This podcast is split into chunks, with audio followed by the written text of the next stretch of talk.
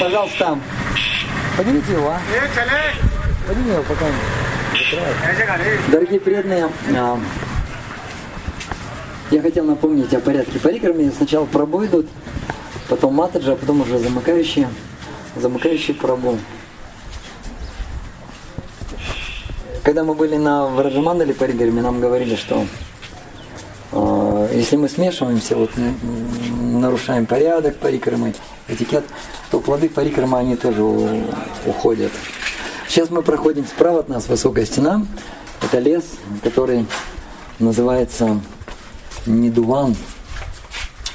А, и здесь, как правило, Рада и Кришна, мы заходить сюда не будем, но все-таки я скажу, чтобы мы знали, что это такое.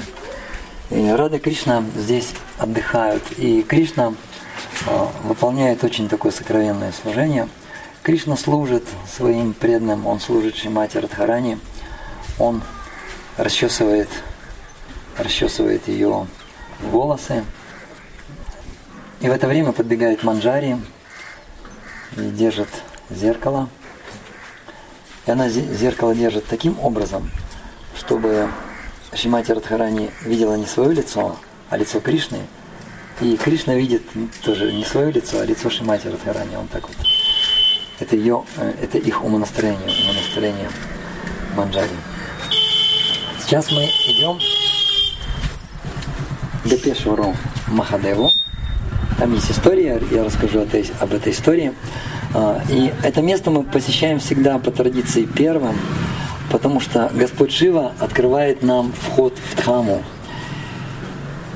И в этом храме можно сделать пожертвование, молоком можно полить Господа Шиву, или водой из Ганги, ему тоже нравится, когда его поливают водой из Ганги. И можно ему помолиться, чтобы он открыл чтобы он открыл для нас храму. И по сути дела с этого момента у нас вот начинается, начинается наша вся парикрама. Все, спасибо, идем дальше.